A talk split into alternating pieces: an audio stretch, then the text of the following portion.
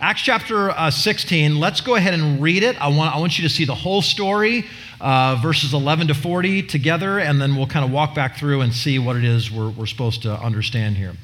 Acts chapter 16, start at verse 11. So, setting sail from Troas, we made a direct voyage to Samothrace and the following day to Neapolis, and from there to Philippi, which is the leading city of the district of Macedonia and a Roman colony. We remained in this city some days, and on the Sabbath day, we went outside the gate to the riverside where we supposed there was a place of prayer, and we sat down and spoke to the women who had come together. One who heard us was a woman named Lydia from the city of Thyatira a seller of purple goods who was a worshiper of God. The Lord opened her heart to pay attention to what was said by Paul, and after she was baptized and her household as well, she urged us, saying, If you judge me to be faithful to the Lord, come to my house and stay. And she prevailed upon us. As we were going to the place of prayer, I think again, we were met by a slave girl who had a spirit of divination and brought her owners much gain by fortune telling. She followed Paul and us, crying out, These men are servants of the Most High God who proclaim to you the way of salvation. And this she kept doing for many days. Paul, having become greatly annoyed, turned and said to the Spirit, I command you in the name of Jesus Christ to come out of her. And he came out that very hour. But when her owners saw that their hope of gain was gone, they seized Paul and Silas, dragged them into the marketplace before the rulers, and when they had brought them to the magistrates, they said, These men are Jews, and they're disturbing our city. They advocate customs that are not lawful for us as Romans to accept or practice. The crowd joined in attacking them, and the magistrates tore their garments off them and gave orders to beat them with rods. And when they had inflicted many blows upon them, they threw them into prison, ordering the jailer to keep them safely. Having received this order, he put them into the inner prison and fastened their feet in the stocks. About midnight, Paul and Silas were praying and singing hymns to God, and the prisoners were listening to them. And suddenly there was a great quake, so that the foundations of the prison were shaken. And immediately all the doors were open, and everyone's bonds were unfastened. When the jailer woke and saw that the prison doors were open, he drew his sword and was about to kill himself, supposing the prisoners had escaped. But Paul cried out with a loud voice, Do not harm yourself, for we are all here. And the jailer called for the lights, rushed in, and trembling with fear, he fell down before Paul and Silas. Then he brought them out and said, Sirs, what must I do to be saved? And they said, Believe in the Lord Jesus, and you will be saved, you and your household. And they spoke the word of the Lord to him and all who were in his house. And he took them the same hour of the night, washed their wounds, and he was baptized at once, he and all his family. Then he brought them up into the house, set food before them, and he, re- and he rejoiced along with his entire household that he had had believed in God. But when it was day, the magistrates sent the police, saying, Let those men go. And the jailer reported these words to Paul, saying, The magistrates have sent to let you go. Therefore, come out now and go in peace. Paul said to them, they have beaten us publicly, uncondemned men who are Roman citizens, and have thrown us into prison. And do they now throw us out secretly? No. Let them come themselves and take us out. The police reported these words to the magistrates, and they were afraid when they heard that they were Roman citizens. So they came and apologized to them, and they took them out and asked them to leave the city. So they went out of the prison and visited Lydia. When they had seen the brothers, they encouraged them and departed. Now, let me, let me just remind us. So, Paul's on this second missionary journey. He's kind of going backwards where he went before. He, it says at the beginning of chapter 16 that he, he really wanted to go down into what we know as Asia Minor, part of Turkey today. He was prevented by the Holy Spirit. He finds his way finally to Macedonia, to the city of Philippi. And there, I imagine, we don't know exactly, but Paul's probably there for several weeks. Things are going well and, and, and, and, and people are coming to faith, so much so that when uh, he gets thrown in jail, one of the accusations is that, that they are, this group of people that have come, are disturbing the whole city. I thought about that. I thought, no, that's not, not, they don't mean that as a compliment. They, they mean for that to be thrown into jail. But what a compliment that is through New Testament eyes. Would that it could be said of us that for the sake of the gospel, we disturb the whole city that we were disturbing, like there, were, there was something, people were coming to faith, all kinds of people, so much so that it's a disruption. Not, not because we're protesting or angry, because Jesus Christ is changing people's lives. I love that. They're disturbing the whole city. Now, people are getting saved. No doubt. And yet, what Luke does here is very interesting. He decides he's going to pull out of that group of salvation three people. And it's almost like he's doing a case study in salvation. And he chooses a woman, a woman, a slave, and a Gentile. Now, that is not coincidental. It's not coincidental because an early Jewish man, like in Paul's day, one of the first prayers they would pray when they got up in the morning was, I thank you, God, that I'm not a woman, a slave, or a Gentile.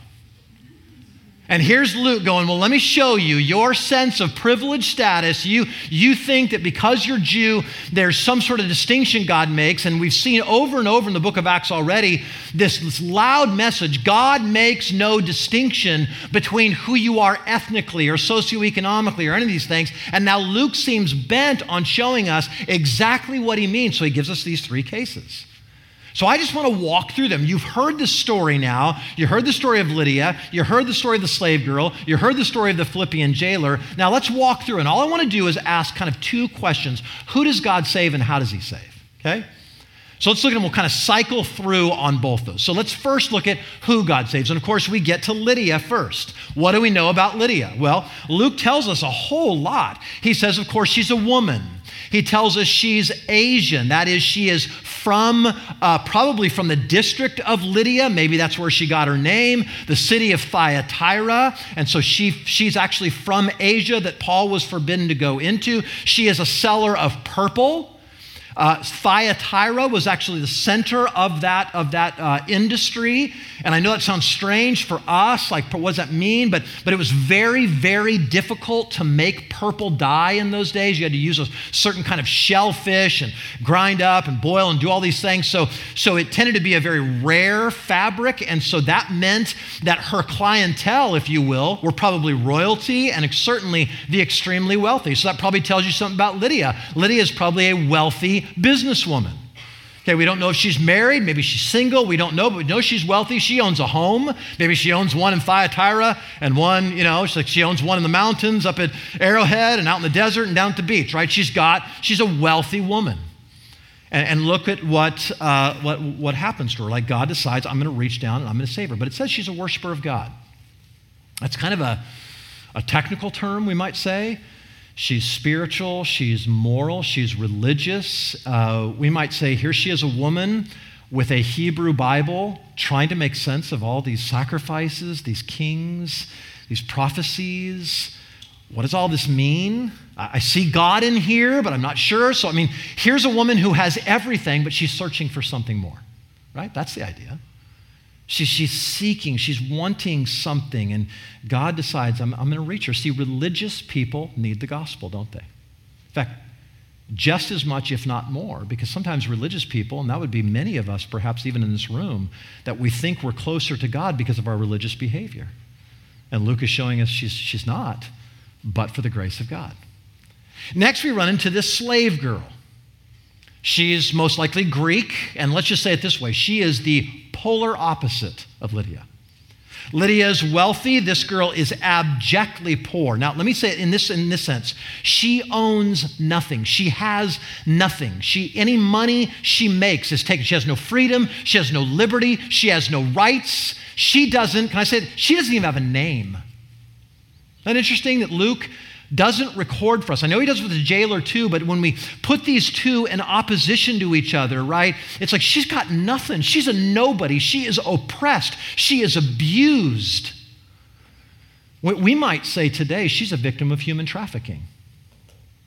She's a prostitute on the streets of LA that's making money for her pimp. That, that, that's what's going on, but it's more than that. She's, she's tormented by spirits. Now, be careful, right? When you come, I think a lot of modern readers, we bring all of our modernity into reading Scripture. So, what some of you want to do is take what the Bible will call a spiritual problem. It'll call demonic possession, it'll call spirit of divination, things like that, and we'll try to turn it into a mental disorder. The Bible knows the difference. I mean, a little boy has epilepsy, he'll say he has epilepsy. It doesn't just say he's got a demon, right? It, it understands there's a difference between physical and spiritual ailments. And here it specifically says this woman has a spirit. This girl, and, and probably this a young girl, has a spirit of divination. In fact, by the way, that word literally in the Greek says she had the spirit of the python. That's weird, huh? The spirit of a python. Now, what does that mean? John Stott, uh, let, me, let me let him explain here. He says the reference is to the snake of classical mythology which guarded the temple of Apollo.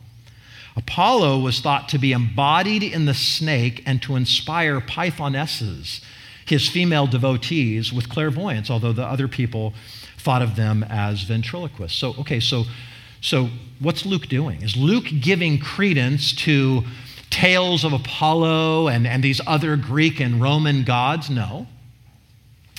No, but let me tell you what he does do. Just like if you and I were to go into a foreign country where there was, um, let's say, uh, overt idol worship, pa- Paul's going to say to the, to the Corinthians, he's going to say, an idol is nothing, but behind the idol, something. In fact, in 1 Corinthians chapter 10, he says, Am I implying, talking about food offered to idols, I'm implying that food offered to idols is anything or that an idol is anything? No, I imply that what pagans sacrifice, they offer to demons and not to God. In other words, Paul's saying behind that wooden idol that seems like it's nothing, that golden idol, whatever, there's actually demonic things going on. I think this is exactly what Luke is saying. Behind this idea of the spirit of the python is some real, sinister, demonic demonic activity happening in this little girl's life, and she is abused. And think about this she's doubly abused. She's abused by her, her owners. You do what I say, you make money for us, we pimp you out. And she's abused by a spirit that says, I'm going to control you and, and, and I'm going to be inside of you and torment you. I mean, we're supposed to feel pitiful. This is like, you're supposed to feel like compassion for this girl. This is horrendous what she's going through. So there's Lydia, there's, there's a slave girl, then there's the Roman jailer. Now, now I, I, it's interesting to me, right? It's like Luke is doing. I want to give you, I want to give you this sort of extreme example, if you will, of oppression, abuse, um, that kind of person. I want to give you somebody of privilege, of status, and right in the middle is this Philippian jailer, right? He's a government worker, probably comfortable middle class, you know, doing his work every day, going home, providing for his family. Uh, things are kind of going well for him. Seems like he's got a normal life. And truthfully, in that normalcy, what's the reason for God? He's kind of indifferent, perhaps. He's a jailer. I don't care if it's a Christian or non Christian, I'll throw them all in jail. I'm just kind of indifferent to it all. And God decides I'm going to do something with this guy. And all three of these become founding members of the Philippian church. That's amazing. Okay, so that, that's, that's who God saves. And I think, I think the point here is this is a broad spectrum. A woman, a slave, a, a, a, Gentile, a man, right? Young, old, economically, you know, destitute, e- economically rich, somewhere in between all of this. God is, doesn't show favoritism. God, there's no partiality, there's no distinction. That's the idea. I want to see this in living color for all of us. But now, how God saves. How does he do this? This becomes an interesting case study to look through. Now, now, so let me just make some introductory comments. First of all, I want to show you how God saves. And if you will, I want, to, I want us to look through the eyes of, or, or several different perspectives. Let's say it that way. So, so I want to look at God's perspective. How, how does God save? I want to look at this from Paul's perspective. What's, what's, what's God doing from Paul's viewpoint in Philippi? And then finally, what's happening from the viewpoint of Lydia, of the slave girl, and of, of this Philippian jailer, okay? So let's look at it from God's perspective. And I want to just ask the question why do some people, maybe this is you, why do some people believe in the gospel and they're saved, and why do some others not? Pretty simple question, right? You ever thought about that? If you're a believer, how come you're a believer but your brother or sister isn't? How come you're a believer but your friend isn't? How come you're a believer but somebody else isn't? If you're not, like, well, what makes the difference? Well, let's talk about unbelief just for a moment. Um, because here's what the Bible, if I want to give you just a broad biblical answer to why some people don't believe, the answer is because they don't want to. Now, here's what I mean by that the Bible is going to place the blame for lack of unbelief right at the feet of the unbeliever. So when you say they are responsible. If you have not believed in Jesus Christ, there's going to be no one but yourself to blame.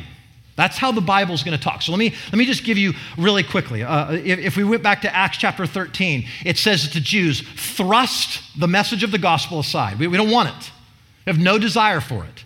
1 Corinthians chapter 2 verse 14 Paul says people don't believe because the message of the gospel he says is folly to them and they're not able to understand. He tells the Romans that the mind of the flesh is hostile to God. Romans chapter 8 verse 7. He tells the Ephesians that unbelievers remain darkened in their understanding because of their ignorance that is in them. Look at this. Due to their hardness of heart. But that ignorance is a guilty ignorance because Romans chapter 1 verse 18 by their unrighteousness, they're ignorant. They suppress the truth. In other words, the one to blame is the unbeliever. There will be nobody else to blame. Now, here's the hard part. If that's true, if, if the blame lies there, then that means that the credit is also with the believer. Hey, I believed, so I get the credit. No. Let me say it to you this way and let me explain. You get all the, uh, all the blame for not believing, God will get all the credit if you do believe. How do those things work together? If I could tell, if I tell you that, I, I, I would be God. I, I don't know. That's the truth. But this is what the Bible teaches. So, for example, like we can just walk through the book of Acts. Acts chapter 11, verse 18, it says that God granted repentance to the Gentiles. This is what the, the, the, Jews are looking and saying, oh my goodness, God's done this. Like he's given this gift of faith to the Gentiles. So, so now they can believe too. It's a gift of God. Acts chapter 13, verse 48, it says, All those who were appointed to eternal life believed. Appointed by whom? By God. And so they believed because they were appointed. And then we get here to Acts chapter 16 and verse 14. We hear about Lydia, and it says, The Lord opened her heart to pay attention to what was said by Paul. How did Lydia come to faith? God opened her heart. So God must overcome the resistance that's embedded in the human heart. That's how somebody comes to faith. And you will not come to faith apart from that. You will remain in unbelief, so God's ultimately responsible. See, some people are offended. Some people are offended that I talk like that. That I, am just quoting Scripture here, right? I'm just showing you this is what Scripture says. Because they say that means, because they, they think the logical conclusion of what you're saying, Chris, is if God is the one who's determining, that means if God elects some to eternal life, He's also electing somebody to eternal damnation. So you're saying God sends people to hell. No, I am not. The Bible never says God sends anyone to hell, it says you send yourself to hell. I don't understand. Neither do I. Except that's how the Bible talks. That God gets all the credit, we get all the blame. And only God knows how that works. That's, that's, that's God's perspective, okay? Now, now let's look at Paul's perspective. This is what I mean. Like, is Paul sort of analyzing? Okay, Paul goes, I'm going to go, hey, church in Antioch, here I go. I'm going to go out from among you, take a group of people with me, Travis, and I'm going to plant a church. now, Travis, bear with me here. Like, nothing goes according to plan. Seriously. Paul goes, We're going, I want to do this in Asia. Nope, resisted by the Holy Spirit. Spirit of Jesus holds him out. All right, then we're going to go to Philippi. We get there. All right, he probably looks around for a Jewish synagogue. Okay, that didn't happen. So now let's go down by the river to pray. I think I'm going to pray, interrupted by a group of women. And now he has this conversation. Somebody comes to faith, right? He thinks, all right, well, good. I'll, I'll, I'll plant a church here. I want to go, I'm going to be free to get out here and speak the gospel to people, only to be harassed by a demonically possessed slave girl. He wants to plant a church in Philippi, only to be thrown in jail. Nothing is going according to Paul's strategic strategic plan for church planning in Philippi. But it's all going to God's plan. That's why we talked about this last week. Do, do, do you see this? Christian, Listen, we have to have a view of God's sovereignty that says when I'm interrupted, when my plans are thwarted, when things aren't going my way, God is absolutely, totally still in control, accomplishing exactly so that he who began a good work will complete it, right? That for those who love God, all things work together for good for those who are called according to his purpose. Do you believe that? Everything. God's going, I know you can't see it, Paul. I know this is frustrating, but I'm at work and I am building my church in very unexpected ways. Praise God. Praise God. Okay, so that's God's perspective, Paul's perspective, kind of frustration. It's not happening according to plan. Now let's kind of get into the eyes of the last three of Lydia, of the slave girl, and the Roman soldier. Let's get through the eyes of Lydia. Now, what would we say if we're Lydia? How did you come to faith? She might say something like this just an ordinary, regular conversation. We're down there by the river. I'm with a bunch of women. We decide we're going to go down there maybe to pray. We're going to talk about this scripture that none of us really, not because they're women, they're just like, they don't I don't understand it. I'm reading about kings. I'm reading about, about you know, blood sacrifices. I'm reading about all these kind of you know, prophecies. I don't know how to make sense. Long comes this guy. He strikes up a conversation with me. And in the midst of that conversation, I hear for the first time, this is what that all means. And I start to put two and two together, and I believe and I'm saved. That's her perspective. Now, now by the way, look at verse 14 again. It says, this is Lydia. It says, the end of verse 14, the Lord opened her heart to pay attention to what was said by Paul. Let's just take that kind of word at a time. The Lord. Who's, who's the key factor in her salvation? Is it Paul's ability to convince her? Is it Paul wowing her with his oratory? It's God. Listen, church the deciding factor in every salvation is God. We don't save. I don't save. Paul doesn't save. Billy Graham never saved anyone. Hear me? God did it. In fact, Jesus is going to say, just to make sure we don't get it wrong, John chapter 6, he's going to say, No one comes to me. He says it twice in one chapter. No one comes to me unless the Father draws him. You, you didn't, Jesus says disciples, you would have never chosen me if I hadn't chosen you, right? You got to understand how this goes. I'm, I'm the one doing the drawing. It's the Lord. What happened, though? The Lord opened her heart. Because what's our problem?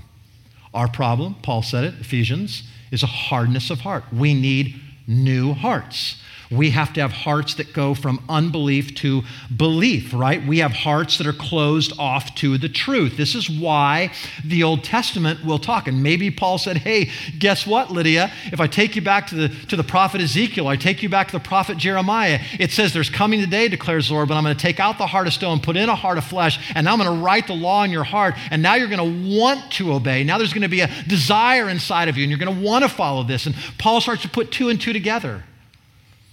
And God opens her heart to do what? To pay attention, to listen to Paul, to give ear, to go, this is, this is like, I bet most people in this room who say, if I can look back to the day I became a Christian, a message that perhaps I'd heard a hundred times, maybe the first time, I'd heard over and over again, heard it for years, finally, it's like I was zeroed in. This is talking to me right now. God is opening my heart to believe. And then what happened? Open her heart to pay attention to what Paul said. Now, what did Paul say? Well, I, I, don't think it's a stretch at all. In fact, I think this is the only conclusion we can come to is he, he just preached the gospel. Now, here's what I mean by that. Wasn't four spiritual laws. God has a wonderful plan for your life, Lydia. I think it's him taking her back to the Old Testament and saying, Lydia, let, us go back. Look at what happened in the garden. Look at how we rebelled. Now, now we've, we've the, the, the, first Adam failed. The second Adam, Jesus Christ, let me show you how he fulfills everything that Adam. Adam failed in the moment of eating a piece of fruit. Jesus succeeds in the moment of being tempted by food. I mean, he goes back and he looks at the kings and says, man, they were longing for a king who could never, ever seem to get it right. Finally, a king comes along that'll sacrifice himself and his agenda for the sake of his people. He, he, he goes back and shows them the blood sacrifice. Every single one of those pointed forward to this man, Jesus, who finally died and paid paid for all the sins, never have to pay for them again. Lydia, this is the truth. And God, in that moment, says, I've seen she's been looking at this, maybe studying it, trying to figure it out, can't see it. How many of you remember those pictures? Like, they're like 15 years ago, remember those pictures that were popular? You'd stare at them, but you couldn't tell me, like, there's a butterfly. I can't see it, right? I'm like, uh, uh, I got to get my focus just right. And if, oh, there it is, right? It's like moment of epiphany. It's like the gospel could not see what was right there in front of my eyes until God opened my eyes and I saw. That's what's happening. God gives her eyes to pay attention to what's being said by Paul. And Lydia becomes the first convert in all of Europe. Listen, listen to me. Maybe there's a Lydia in your life. Maybe just an ordinary conversation at the office, at school, to a neighbor sitting on an airplane, or maybe your plans are interrupted, but God says, I'm setting a Lydia right next to you. All that you got to do, all that's left for me is just to preach the gospel. Notice that. What was said by Paul? Listen, the, the, the gospel is indispensable. My testimony is dispensable. Do you understand that, Christian? I think sometimes we're embarrassed by the gospel. Somehow I got to make this more attractive. Somehow I got to talk about here's what Jesus has done in my life. That's great, what Jesus, but my testimony saves no one. What saves people is the bloody death of God on a cross for your sins to satisfy what God the Father required so that now you can be reconciled to God. Now, that's why Paul says this feels moronic. That's literally the word he uses folly. It's crazy. People go, no, no, so I want to dress it up. Paul says, no, here's what they need. Every person who's not saved needs the gospel. If you're here today and you're not a Christian, what you need is the gospel. What you need is to listen to somebody preach the gospel. What you need, let me just say this, is to walk in the back there, ask somebody, Can I have a Bible? We will give you a Bible. Go home, hear me, go read the book of John. Perhaps in reading the Gospels, in reading the book of John, perhaps God will cause you to pay attention to what's being said in Scripture and you'll believe. That's how it happens every time. If you are a Christian, I, I want to reinstill in you a confidence in the gospel of Jesus Christ. It's still the power of God for salvation for all who believe. Not your testimony. That's wonderful. Praise God. That's ancillary. That's not primary. Preach the gospel. That's Lydia, just an ordinary conversation. The second one is a slave girl, and we might say this is a power encounter. So let's look at let's talk about Lydia just for a second again. Lydia's primary need was intellectual. If I can say it that way, I don't, I don't mean to say it's not a spiritual need. Just understand what I'm saying. I just need an ordinary conversation that's going to help explain this gospel thing to me, explain how this Old Testament works, and now I'll believe. You've got a girl here, this slave girl, her issue, can I say it this way, is uh, spiritual, experiential, psychological. I don't mean by that that her problem is just a psychological problem. I mean, if you're tormented by demons, if you are owned by another person, you will have psychological problems, right? Is that fair? And so, what does she need? She needs to be set free. And so what happens? Paul comes along and says, Man, all right, so, so uh, we got to do something about this. She needs the power of the Spirit. She, listen, I think, by the way, uh, you notice how she, she encounters Paul, and then for several days following him around, saying, These men are servants of the Most High God, and they're preaching to you the way of salvation. Let me say to you something about demonic oppression or possession and control. It doesn't mean that on the day you are demonically possessed, let's say, that you fall into a trance, and let's say that lasts for several years, you wake up and say, What happened the last several years? You're, you're, you're, you're awake. Maybe this girl knows something is terribly wrong, and I am powerless to extricate myself from this. And maybe, can I say it this way? Maybe those words, by the way, they're exactly correct, aren't they? They're servants of the Most High God, and they proclaim to you the way of salvation. And maybe that's a cry of a desperate girl, and maybe that's the cry of a demon who wants to discredit Paul and his companions. Right? I, I, I want to associate you with the whack jobs. I want to associate you with demonic and the occult. And Paul says, no. And greatly annoyed, notice what he does. He speaks to the Spirit.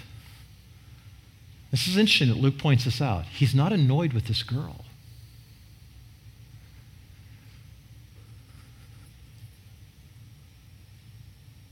I, th- I think he's brokenhearted. And he says he speaks to the Spirit, says, Come out of her. And it's gone. That's a power encounter. Sometimes this is how God saves people. I think we're meant to see that this girl is a Christian. That he supernaturally intervenes and rescues her out of this for the sake of his kingdom. Um, so, so, so look, Lydia, wealthy, respected, religious, moral, sort of gets saved in this quiet, serene environment down by a river. Just an ordinary conversation. The slave girl, poor, oppressed, exploited, abused. She's out in the open. It's this dramatic encounter. And listen to me. I think this means there's hope for all of us. If God can deliver a little girl from demonic possession, can He free you from your addiction? Does He have the power to overcome your anxiety and your depression and the things you walk around with day after day that seem like I'm powerless to control this? He's Lord over everything. Believe it. That's slave girl. Last one is the jailer. What happens here? Look at how he's saved. If you were to say to him, hey, how are you saved? He'd go, man, it was, let's say it this way, through the winsome witness, through the practical witness of what I saw in these men inside this jail. See, see, again, he sees, if, if I can, if I'm accurately summarizing this guy and he's kind of indifferent to all this, you got this godly, kind of God fearing worshiper of God who's not yet a Christian, who's religious. You've got this, you know, demon possessed in the middle stands sort of the indifferent secularist who says, I really don't care because I don't see the relevance. And along comes Paul, and they say, throw this guy in jail. And there they are, shackled behind closed doors what would you expect? They've been beaten with rods. Now, just, just stop there. Like, don't, don't run over that. Somebody takes a broomstick handle and beats you with it 50 times, 40 times. How are you feeling right now? So, so you'd expect, you'd expect if you're the jailer to be sitting there and hearing this oh, oh, uh, oh, right? What does he hear? Praise God from whom all blessings. Like, this is mind blowing. I heard Rosario Butterfield, some of you know that name, radically saved absolutely rejected all things Christian. And um, man invites her in, who's a, a, a, pastor. She wants to research why Christians are wrong about homosexuality in the Bible and that sort of thing. And so she she ends up befriending a, a, local pastor and going to his home, kind of very skeptical. And, and, truthfully, she didn't hear it for a long, long time. She, she heard, but she didn't hear, right? She, she saw, but didn't see. And I heard her talk one time and says that I'll tell you what made a huge difference was watching how they suffered. See, we think, Christian, that, man, if the world can see us just living these great lives, moral lives, good lives, this is what will become attractive to them. But you know what makes the most of Jesus? Is when they see us suffer and we don't walk away. When they see us suffer and say, This is the resource. Like Jesus is everything. That's when we make much of Jesus. The Philippian jailer hears this. He sees this. He runs in and says, Okay, who does this? Right? And by the way, notice the, the, the earth shakes, their shackles come off, the doors fly open. Now I'm Paul, I'm thinking, sign from God. Run. Right? They've done this before. Peter did that.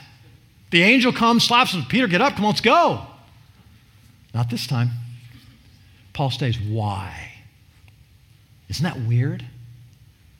Let, me give you, I think, two reasons. One's a very practical reason that you see in verses 35 through 40. Paul understands that if he just leaves quietly and, and gets out of the city and they escape, that, that Philippian community of believers will suffer under continuing persecution. So he's like, no, I'm going to stay for the sake of them. But I think he stays for another reason. I think he knows exactly what will happen. They know exactly what will happen to that jailer if they run. Now, who stays in bondage for the sake of somebody else? Who suffers so that somebody else might live? You see what I mean? Talk about a winsome witness. This is what opens the Philippian jailer's heart to walk in and say, What must I do to be saved? And Paul says, Believe. Believe into Jesus Christ. Put the full weight of your trust in him. Explains the gospel perhaps. This is just the truncated version, perhaps, of what Paul said. He believes, he's baptized, his life is changed, his whole household is changed. This becomes the beginning of the Philippian church. Paul loves this church. Like, I think this is one of the beloved churches for Paul so that he writes to them in the book of Philippians, his letter to the Philippians, and he says this I thank my God in all my remembrance of you, always in every prayer of mine, for you all, making my prayer with joy because of your partnership in the gospel from the first day until now. And I'm sure of this, that he who began a good work in you will bring it to completion at the day of Jesus Christ. He sends that letter. Now, watch this. Somebody stands up and reads that letter. Maybe it was a little slave girl. Maybe it was Lydia. Maybe it was the Philippian jailer. Because God had created through the gospel a family so disparate, so weird, so, so different. But through the power of the gospel, this is the church that Jesus planted in the Philippi. Praise God. Let's pray. Father, we love you. Thank you for the power of the gospel. And I just pray. I pray for my friends here in this room right now. I pray for those who maybe they're religious, maybe they're oppressed, maybe they stand in that sort of secularist middle ground that just doesn't see any need for it, that God, you'd open their eyes. Perhaps there'd be a conversation. Perhaps they've heard the gospel this morning. That however you decide to do that, God, we trust you, we thank you, and we pray that would happen today. But I also pray for those of us in this room who are Christian, who call upon the name of the Lord, who, who name Jesus Christ as our Savior. That God, we would be confident once again that the gospel, and only the gospel, is the power of God for salvation for all who believe. And that it would be our goal as you, we find ourselves interrupted, as we find ourselves in regular conversations, as we find ourselves with people who have watched our lives and we have an opportunity to speak the truth of that gospel, pray, God, even in our feeble attempts, open our mouths Open our mouths, God, for the sake of your glory and for the sake of belief in Jesus Christ, that many people might be saved through that. We love you, Lord. We thank you. And we ask this in Jesus' name.